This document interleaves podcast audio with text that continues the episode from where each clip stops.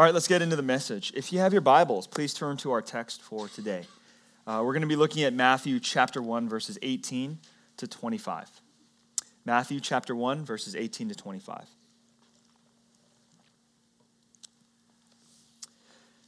Trusting that you're there, may God bless the reading of his holy and his sufficient word. Now, the birth of Jesus Christ took place in this way. When his mother Mary had been betrothed to Joseph before they came together, she was found to be with child from the Holy Spirit. And her husband Joseph, being a just man and unwilling to put her to shame, resolved to divorce her quietly. But as he considered these things, behold, an angel of the Lord appeared to him in a dream, saying, Joseph, son of David, do not fear to take Mary as your wife, for that which is conceived in her is from the Holy Spirit. She will bear a son, and you shall call his name Jesus, for he will save his people from their sins. All this took place to fulfill what the Lord had spoken by the prophet Behold, the virgin shall conceive and bear a son, and they shall call his name Emmanuel, which means God with us.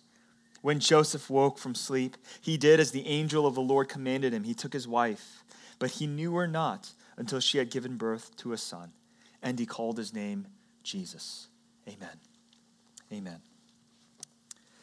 Ever since we were young, our parents have told us to stay away from strangers, right?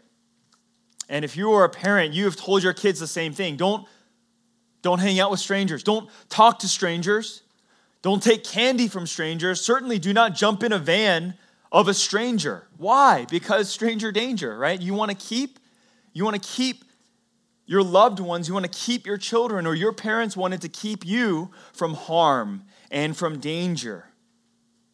And as we got older, we committed to this practice. We continued to practice this idea of avoiding unsafe people and unsafe situations for many of you, if you're walking down a dark street or an alley or uh, in, the, in the middle of the night and you see someone walking towards you and they look dangerous or they look sketchy or questionable, many of you guys will, you know, course correct. You'll go to the other side of the street.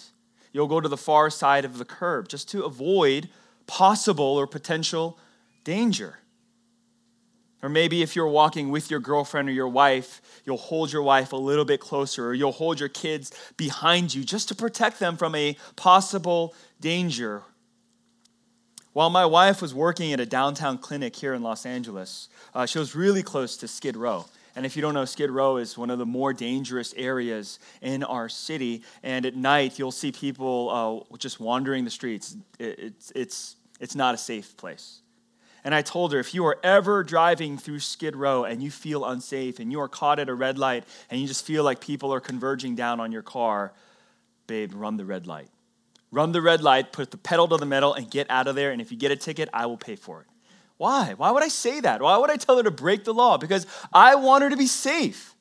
I want her to avoid unsafe and dangerous situations. For many of you, if you find out that somebody is dishonest, if you find out that someone might be abusive, right?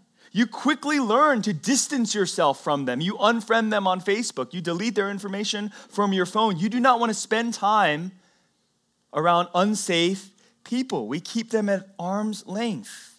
If you find out that one of your coworkers is a gossip, then you are not going to tell them anything important anything important about your work, your managers, your projects. Why? Because they're probably going to trash you behind your back. And so you know that. We are naturally self preservationists. If you know that somebody will hurt you, if you know that somebody will betray you, it is common sense for all of us to stay away, is it not? We all naturally do this. The wonder of Christmas, the beauty and the power and the majesty of Christmas is that God didn't stay away. Jesus Christ, the Son of God, the second person of the Trinity, knowing and calculating and foreseeing all of the dangers, all of the pain, all of the sorrow that he was in for, if he walked upon this earth and he dwelled among us, Jesus didn't stay away, and instead, he drew near to us. He knew he was going to be despised. The prophets talked about the Messiah.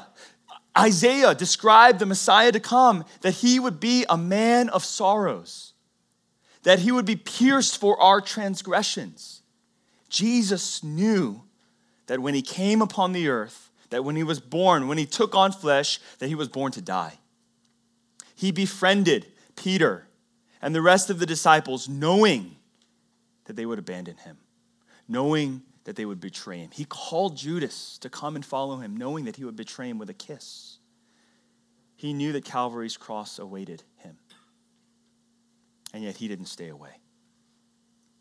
He didn't turn and run. He drew near. That is the beauty of Christmas, that out of love, Jesus crossed the infinite divide between heaven and earth so that he could take on flesh, he could be one of us and save us from our sins. Tim Keller, in his book, Hidden Christmas, and he's a pastor out in New York City, he writes this regarding the miracle, the majesty of the incarnation. Uh, this is what he says. It's going to go up on the screen as well. He says, Some have argued that the supreme miracle of Christianity is not the resurrection of Christ from the dead, but the incarnation. The beginningless omnipotent creation of creator of the universe took on human nature without the loss of his deity so that jesus the son of joseph of nazareth was both fully divine and fully human. Of all the things that christianity proclaims this is the most staggering. This is the most staggering. Why? Why? Because you know jesus wasn't the first person to come back from the dead. Jesus himself rose Lazarus from the dead. Paul, actually, while Paul was preaching one night and it was like late into the night, some, some guy, like probably one of you guys saw, like fell asleep during the message, right? And he fell out of a window and he died. And uh, by the power of the Holy Spirit, Paul brought him back to life. You see, the resurrection wasn't something that was completely foreign and alien to the world. But you know what is? The incarnation. Jesus Christ alone is the God man, fully God, fully man. There has been no one like him, and there will be no one like him to follow after him. He alone is the image of the invisible God. And now there are many of you here that might struggle with some of the stories in the New Testament, struggle with belief and faith in miracles, struggle with the idea of, of a man dying and three days later coming back from the grave. You know what J.I. Packer says? Our faith in Christ begins with the incarnation. You see, if you do believe that Jesus is fully God and fully man, then it's easy to believe that Jesus walked on water, is it not? Then it is possible for Jesus to feed the 5,000 with just five loaves and two fish. Five fish and two loaves. Sorry, I flipped that. It's late, I'm tired. Um, it's possible for Jesus to, to heal the sick, to give sight to the blind, to raise the dead. Why are all of these miracles possible? Because Jesus is the God man. The gospel begins with the incarnation. The incarnation is the most staggering of the miracles that we see in the Bible. And in our passage today, we not only see the beginning of Jesus' earthly life, we also see a foreshadowing of the rest of it. In these verses, Matthew wants us to know three things about Jesus. We're in chapter one, we're in the very beginning. I spared you guys from like the dull, difficult to read uh, uh, genealogy story, and we went right into the birth of Jesus. There are three things Matthew wants us to see. First, the origin of Jesus. Where did he come from? Okay. Where did he come from? Where does the beginning of Jesus' story? Second, the mission of Jesus. Okay. Who is he and what does he come to do? Okay. Lastly, what does it mean to trust in Jesus? Okay. What does it mean to follow him? What does it mean to, to believe in him, to be his disciple, to exercise faith? And so we're going to see three things the origin of Jesus, the mission, and then what it means to trust in him. Verse 18, let's go back to the text. It begins with Now the birth of Jesus took place in this way. Okay. Now, as he's telling a story and he's recounting right, the birth story of Jesus, Matthew is explicit in his desire to point out two things about where Jesus came from, about his birth and his origin. First, it's that Mary, the mother of Jesus, was a virgin. Right? That's very, very important in this story. She was a virgin, and, uh, and that uh, Jesus was conceived by the Holy Spirit, that Mary was impregnated by the Holy Spirit. Now, how does that work? If you ask me, I'm going to say, I don't know, it's a miracle. It's mysterious. It's absolutely supernatural. Uh, I don't know the biology or the, the work behind it. I just, miracle, right? I hope that's okay. And that Joseph was the father of Jesus, the second part. That Joseph, as the father of Jesus, was the son of David. Those are the two things that Matthew wants us to know. Okay, Mary's a virgin impregnated by the Holy Spirit. Second, Joseph was the son of David. Now, Joseph and Mary, they were what the Bible tells us, it were betrothed to be married to each other. Now, we don't use the word betrothed very often. Now it's pretty much you're engaged because that's a pro- proposal. The guy puts a ring on it. And then you're waiting to be married. And then there's marriage where you actually like sign the documents, do the ceremony, and it's either or. In Israel's day, right, uh, betrothal is right in between. Betrothal is right, it's something in between engagement and marriage. Okay? This is why Joseph, in verse 19, he's already called Mary's husband. Right? That's odd, right? Because if you have a fiance and you're engaged, you don't call yourself husband and wife yet. That would be awkward. It'd be a little presumptuous, right? But already, Joseph is called and he's considered Mary's husband right? he considers Mary his wife. And that's also why after he finds out that he's, she's pregnant and he kind of, he like loses, he loses it. And he realizes, man, I can't marry this woman. She is not faithful. He decides to divorce her. Okay? That's why, that, that's how serious their, their relationship was. It was not just an ordinary engagement where you're like, ah, oh, you know, I kind of have cold feet. Let's just call it off. Give me the ring back, please. And let's just go our separate ways. No, right? Joseph was already considered her husband, and if he was going to end it, he needed to divorce her. Okay, that was where they were at in their relationship. They're not yet living together. The marriage hasn't been finalized fully, and they haven't consummated their marriage. And if you don't know what that means, uh, you can look it up, but it's what every betrothed man is looking forward to. Uh, yeah, you can giggle, that's cool. Um, but this is what happens they're betrothed, getting ready for marriage, and then Mary's got that baby bump. And Joseph knows that he's not the father. And he's like, Where did that come from? Where did that come from? It must have been a crushing blow that struck Joseph to his heart.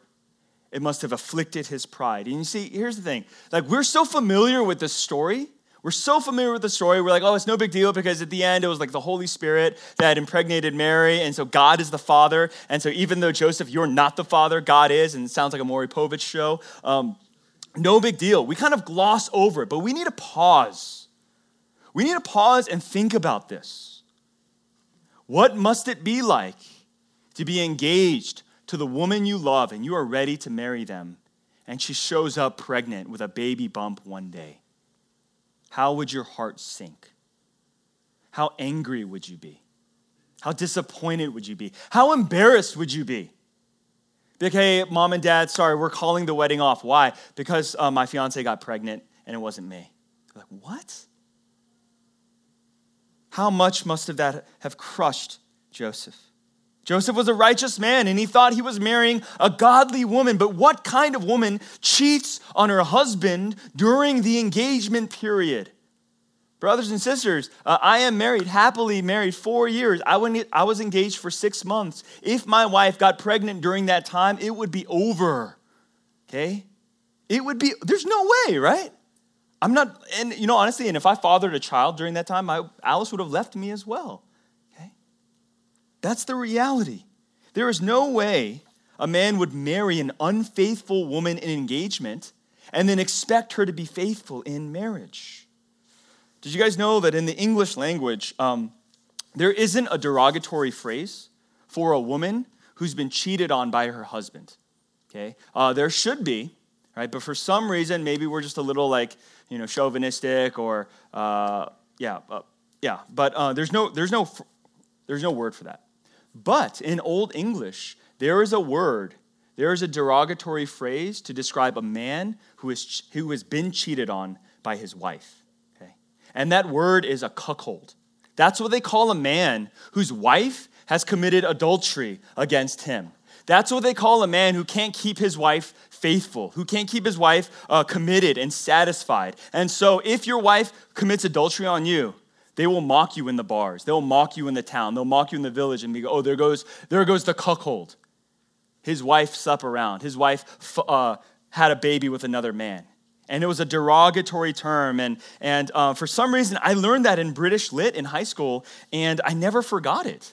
I guess I have jealous ways, or I'm just really afraid, or something like that. But the original phrase, it comes from the cuckoo bird, because the female cuckoo bird right, would lay her eggs in other birds' nests. So it's kind of like mischievous, kind of like funny. And so a female cuckoo bird would not lay her eggs in her own nest. She would just go around in other nests and drop in eggs, right? And so same idea. Be like, oh, there's your wife dropping eggs with another man, right? Making babies with another man. There goes the cuckold. Okay. Term of great shame, great embarrassment. Joseph was a cuckold, or at least he thought he was. He had every right to end things. He had every right to divorce her. She had been unfaithful. So, what does he do? Matthew tells us Joseph was a man, and he did what most men would do. He decides to end it. He says, This is over. As much as I love Mary, I cannot do this. He decides to divorce her, but because he was righteous, he decided to divorce her quietly. You see, he knew she was in for a world of shame, a world of explanations, to explain to her family, her friends, her neighbors, her community, like where this baby came from. Why aren't you married to Joseph? What happened? He knew that she would, she would be shamed, that her life was borderline ruined, so he didn't want to add to that pain, so he decides to quietly divorce her. But after he decides this, an angel of the Lord comes to Joseph in a dream and he declares, Joseph, Son of David, do not fear to take Mary as your wife, for that which is conceived in her is from the Holy Spirit. She will bear a son, and you shall call his name Jesus, for he will save his people from their sins. Matthew reminds us that Joseph is from the line of King David. Joseph himself, he's not aristocracy, right? He's not, he's not like actual loyal, uh, royalty. He's not the king of Israel, but he is a descendant of David. And this is crucial because Matthew is reaching back into the Old Testament promises. He's reaching back into the prophecies made by, by Isaiah, prophecies made and promises made from God to David himself that God would give Israel a Messiah. That God would deliver Israel, that God would save Israel, that God would, would establish the King of Kings and Lord of Lords in Israel from the line of David. So we see also that Jesus was not born of ordinary means. Okay. He wasn't fathered by ordinary men and ordinary men and women. No, Jesus was conceived by the Holy Spirit. You see, in this passage, we see that it's not Mary who had been unfaithful.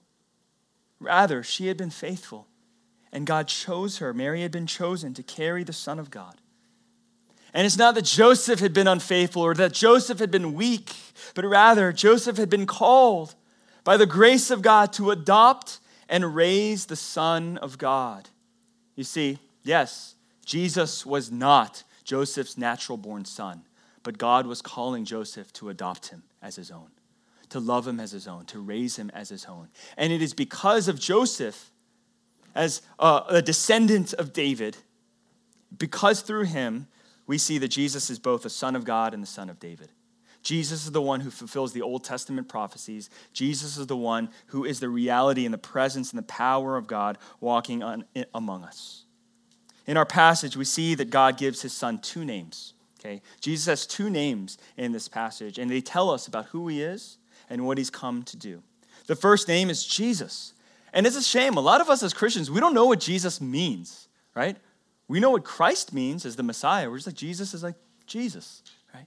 But uh, it literally means the Lord saves. Okay, Jesus means the Lord saves, and Matthew actually tells us, right, that Jesus will be the one who will save us from our sins. Okay? The second name that we see of Jesus is Emmanuel, and once again, Matthew also lays that out. Emmanuel means God with us. God with us. Why are these names important? Okay. Why is it important to remember who Jesus is and his name, the meaning of his name? Is because they point to his mission. They point to what he has come to accomplish. And Israel, at that time, they were desperately waiting for a Messiah. At that time, Israel, they weren't a free and sovereign nation. They were under and they were subject to the Roman Empire. They had to serve Caesar. They had to pay taxes that were oftentimes oppressive to Caesar. And they were waiting, waiting, waiting on God to deliver them, waiting on God to free them, waiting on God to liberate them. So they were waiting for their true king that would help them overthrow a tyrannical Roman Empire and let them be free. Here's the problem they were waiting on someone who resembled the past. Okay? They were like, man, we remember Moses. Moses, that great deliverer who got us out of Egypt, out from under Pharaoh, we need a Moses. Or they were like, we need a David again. A David who beat Goliath, a David who slayed the Philistines, a David who conquered the promised land for us. We need a David. We need a king like that. Or maybe they're waiting on an Elijah, a prophet that would come and give the word and the truth of God, and, and they would see miracles, just like how the fires came down on Mount Carmel. They're waiting for an Elijah to come. Here's the thing, though they didn't realize God had something much greater in mind. God wasn't going to bring another judge. God wasn't going to bring just another earthly king. Rather, God was going to bring himself.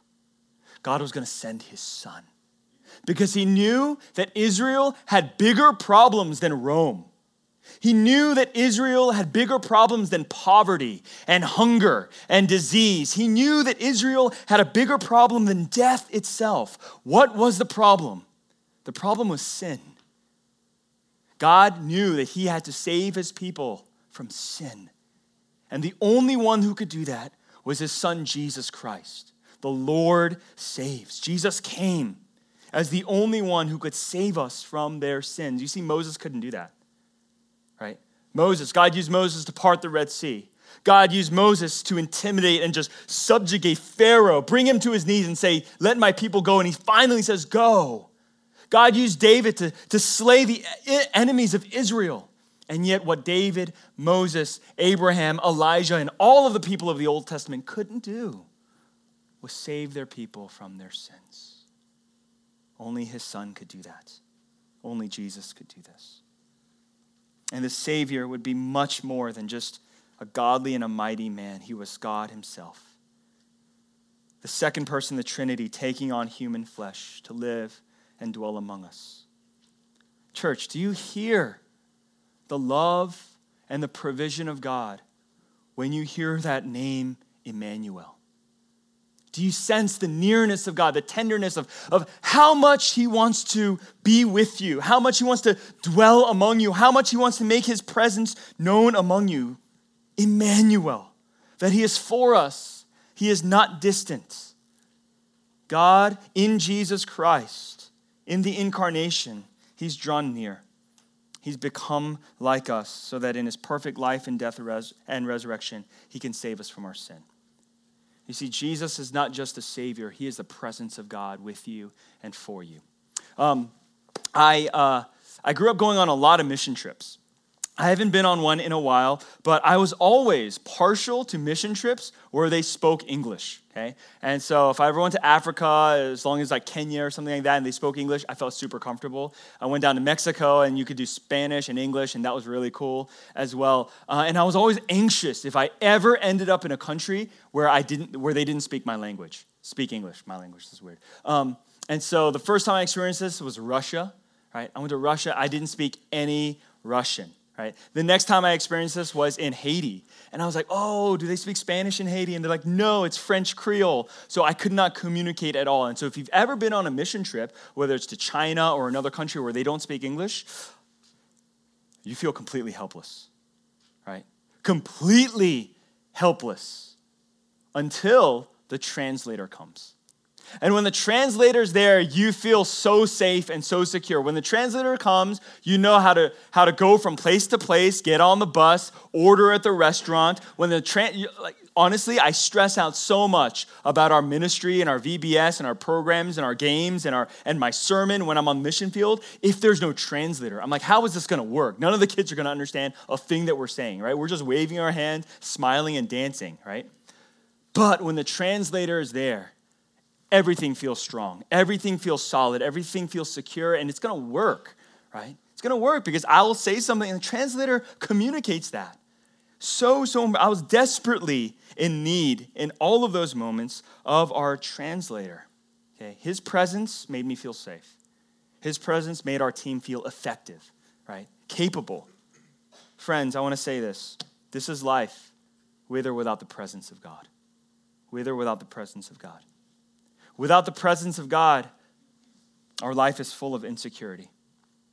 Without the presence of God, our life lacks guidance and understanding. We ask God, what is going to happen with my life?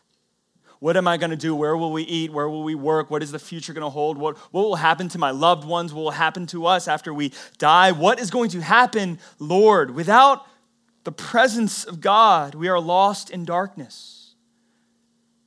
But the amazing truth about Christmas and the incarnation is that the light of the world has come in Jesus Christ. And his light shines brightly in our darkness. And in him we find security.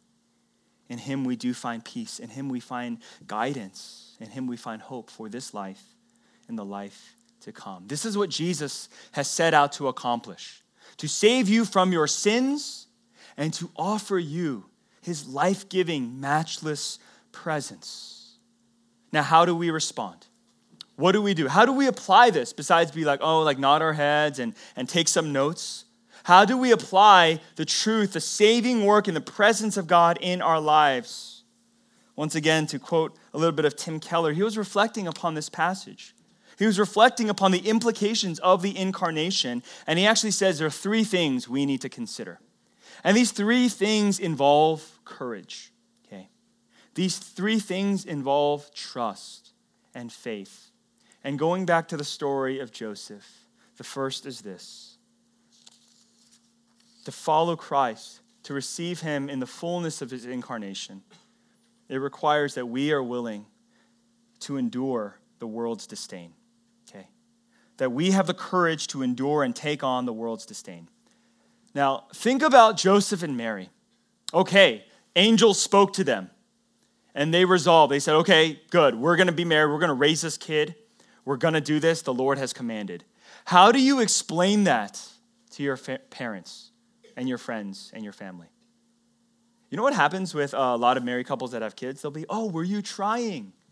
You'd be like, oh, that's awesome. How, how many months has it been? They all do the math and they're like, wait, you weren't even married when that happened? Were you trying? Where did the baby come from? How did that happen? And they were being honest. And if they were, they, were, they would say, oh, you know, actually, it wasn't me. It was the Holy Spirit. And they're like, You are crazy. What have you been smoking and drinking? Right? I mean, who goes around and says, Oh, we're pregnant, but, uh, but, but the Father is God?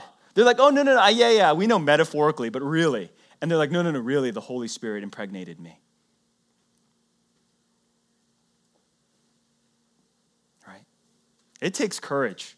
It took courage for Joseph and Mary to raise Jesus. It took courage for Joseph and Mary to testify to the origins of Jesus. It took Joseph and Mary courage to relay the truth that God and the angel had spoken to them. That's the kind of thing where you're like, I don't know if I should repeat that to anyone because it sounds so crazy. And yet Joseph was willing to take on the world's disdain because God was true. And the Bible says, May God be true and every man a liar. There are some of you guys here who don't want your coworkers to know you're Christian. There are some of you here that don't want your roommates to know that you're Christian. You have a hard time even telling your family members that you are Christian. So we do this like kind of quick meal thing. Maybe you're like out to lunch or in the cafeteria and they go up to the bathroom and, oh, that's my time. I can pray now. Like, you know, you say real quick. Or you reach down and act like you dropped something and you pick up a napkin, but you're like, Lord, thank you for this food and forgive me for not being ashamed, for being ashamed of you. You know, like we, we, we do these little things because we don't want the world's disdain. You don't want your friends to be like, oh, that guy's like a fundamentalist. Or even now today, that label, evangelical Christian, it's associated with being a bigot. So we're like, oh, yeah, I'm a Christian, but I'm not that. We want to distance ourselves even from Christianity because we don't want our coworkers and our friends to think we are losers or we're crazy or we're fundamentalists.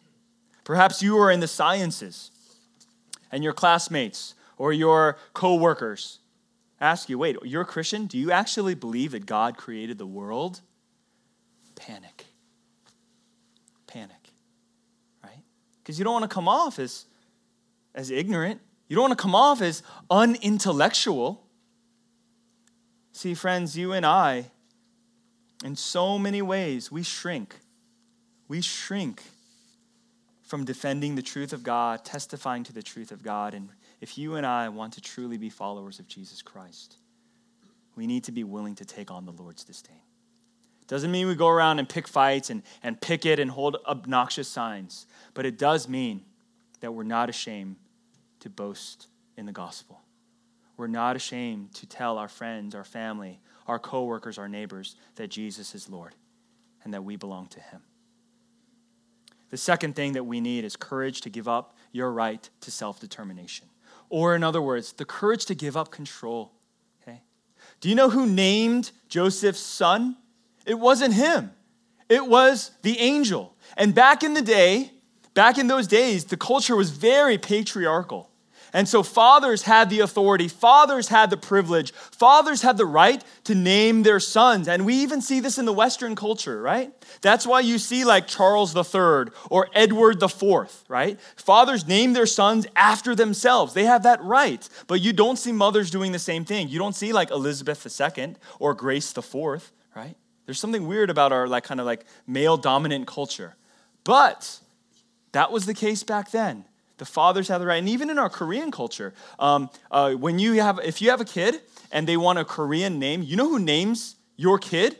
It's the father side of the family. The mother side of the family, they don't get that authority. The father side, they'll bring up this like old Korean scroll and be like, here are the letters and here's the line. And so their middle, their second like syllable has to be this and whatever it might be. But that's all determined by the father's side.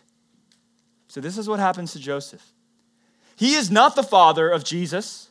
He's told to raise this adopted son, and you don't even get to name your son. The angel is going to name him for you. God is going to name him for you. You are going to name your son Jesus. Joseph surrendered control. He surrendered his authority. He surrendered his right to self determination. He let God name his son. He let God dictate his family. He let God guide his marriage. And he had plans he was like, I'm going to divorce. And if I could name my son, maybe I want to name him like, like Kobe. But instead, God said Jesus, and I'll obey. But this is what happens when we follow Christ. We have to allow God to name us. We have to allow God to lead us. We have to allow God to correct us. You have to be willing to surrender your control. Friends, each one of you here, each one of us, we have our little strongholds of control. Those things that we say, this is mine. This is me. This is my, this is, this is, I have set the course and I'm gonna do what I wanna do. Maybe for you guys, it's your academics. You've mapped it all out. You're going to go to this school, get, get into this program, have this kind of GPA, get into this grad school, then get that career, etc. Or maybe it's for your finances, and you're like, I know where every dollar and every cent is going. This is going to my retirement. This is going to my uh, my whatever my debt uh, paying off my debt. This is like, you know, expenses, vacations, all of that stuff. There are so many things in our lives where we want control. There are things in your life that you grip hard and you will not let go. God today is asking you if He is your king, will you allow Him to exercise authority over that? If He is your God, if He truly is all that He claims to be, how dare we disobey him? How dare we refuse to surrender and submit and give him control? We need to be the, the kind of people who allow God to name us. Even our own children, guys. Even our own children. The third thing we need is the courage to admit that you are a sinner. The first was this courage to take on the Lord's disdain. Second, the courage to give up our right of self determination. Lastly, the courage to admit that you are a sinner. Brothers and sisters, are you willing to admit that you are a moral failure? That's heavy, is it not? Yet that's what the scriptures call us as sinners. Not just like, oh, we make some mistakes, we fall a little short. No, we are actually moral failures. You see, we come before God and we can easily acknowledge the bad things that we've done. Oh, Lord, forgive me for being angry and jealous, or God, forgive me for looking at, looking at something I shouldn't have, or forgive me for lying or deceiving somebody. But you know what we are reluctant to surrender and confess? The good things about you, your gifts, your abilities, your successes, your accomplishments. You take pride in those things. You do. You know what the Bible calls us? Apart from Christ and apart from faith, they're but rubbish. They're but filthy rags. Hebrews 11 tells us that without faith, it is impossible to please God. You see, when you truly understand Christmas, it's actually not just like good feelings and, and peace on earth and, and, and, and a jolly good time. Christmas is actually humiliating for all of humanity.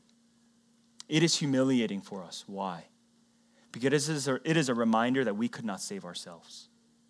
It is a reminder that we were so lost, that we were so dead, that we were so hopeless that God had to send his one and only begotten Son to live the life that you and I failed to live, to die on the cross, to rise on the third day, so that you and I could be adopted into the family of God. That's how hopeless we were that God had to send his own son to save you. Does that make sense? I'm not trying to hurt anyone's feelings. I'm just, it should humble us. It should humble us. And if we truly understand Christmas and if we truly accept Christ as God incarnate, then we need to be able to confess and admit that we are sinners. Here's the good news when you do this, when you and I come to an end of ourselves, when we are even able and ready to say, the best parts of me, God, are still filthy rags. That is how much I need you. That is how much I'm falling short. When we actually confess this, and when you receive Jesus, you know what you receive? Grace. Real grace.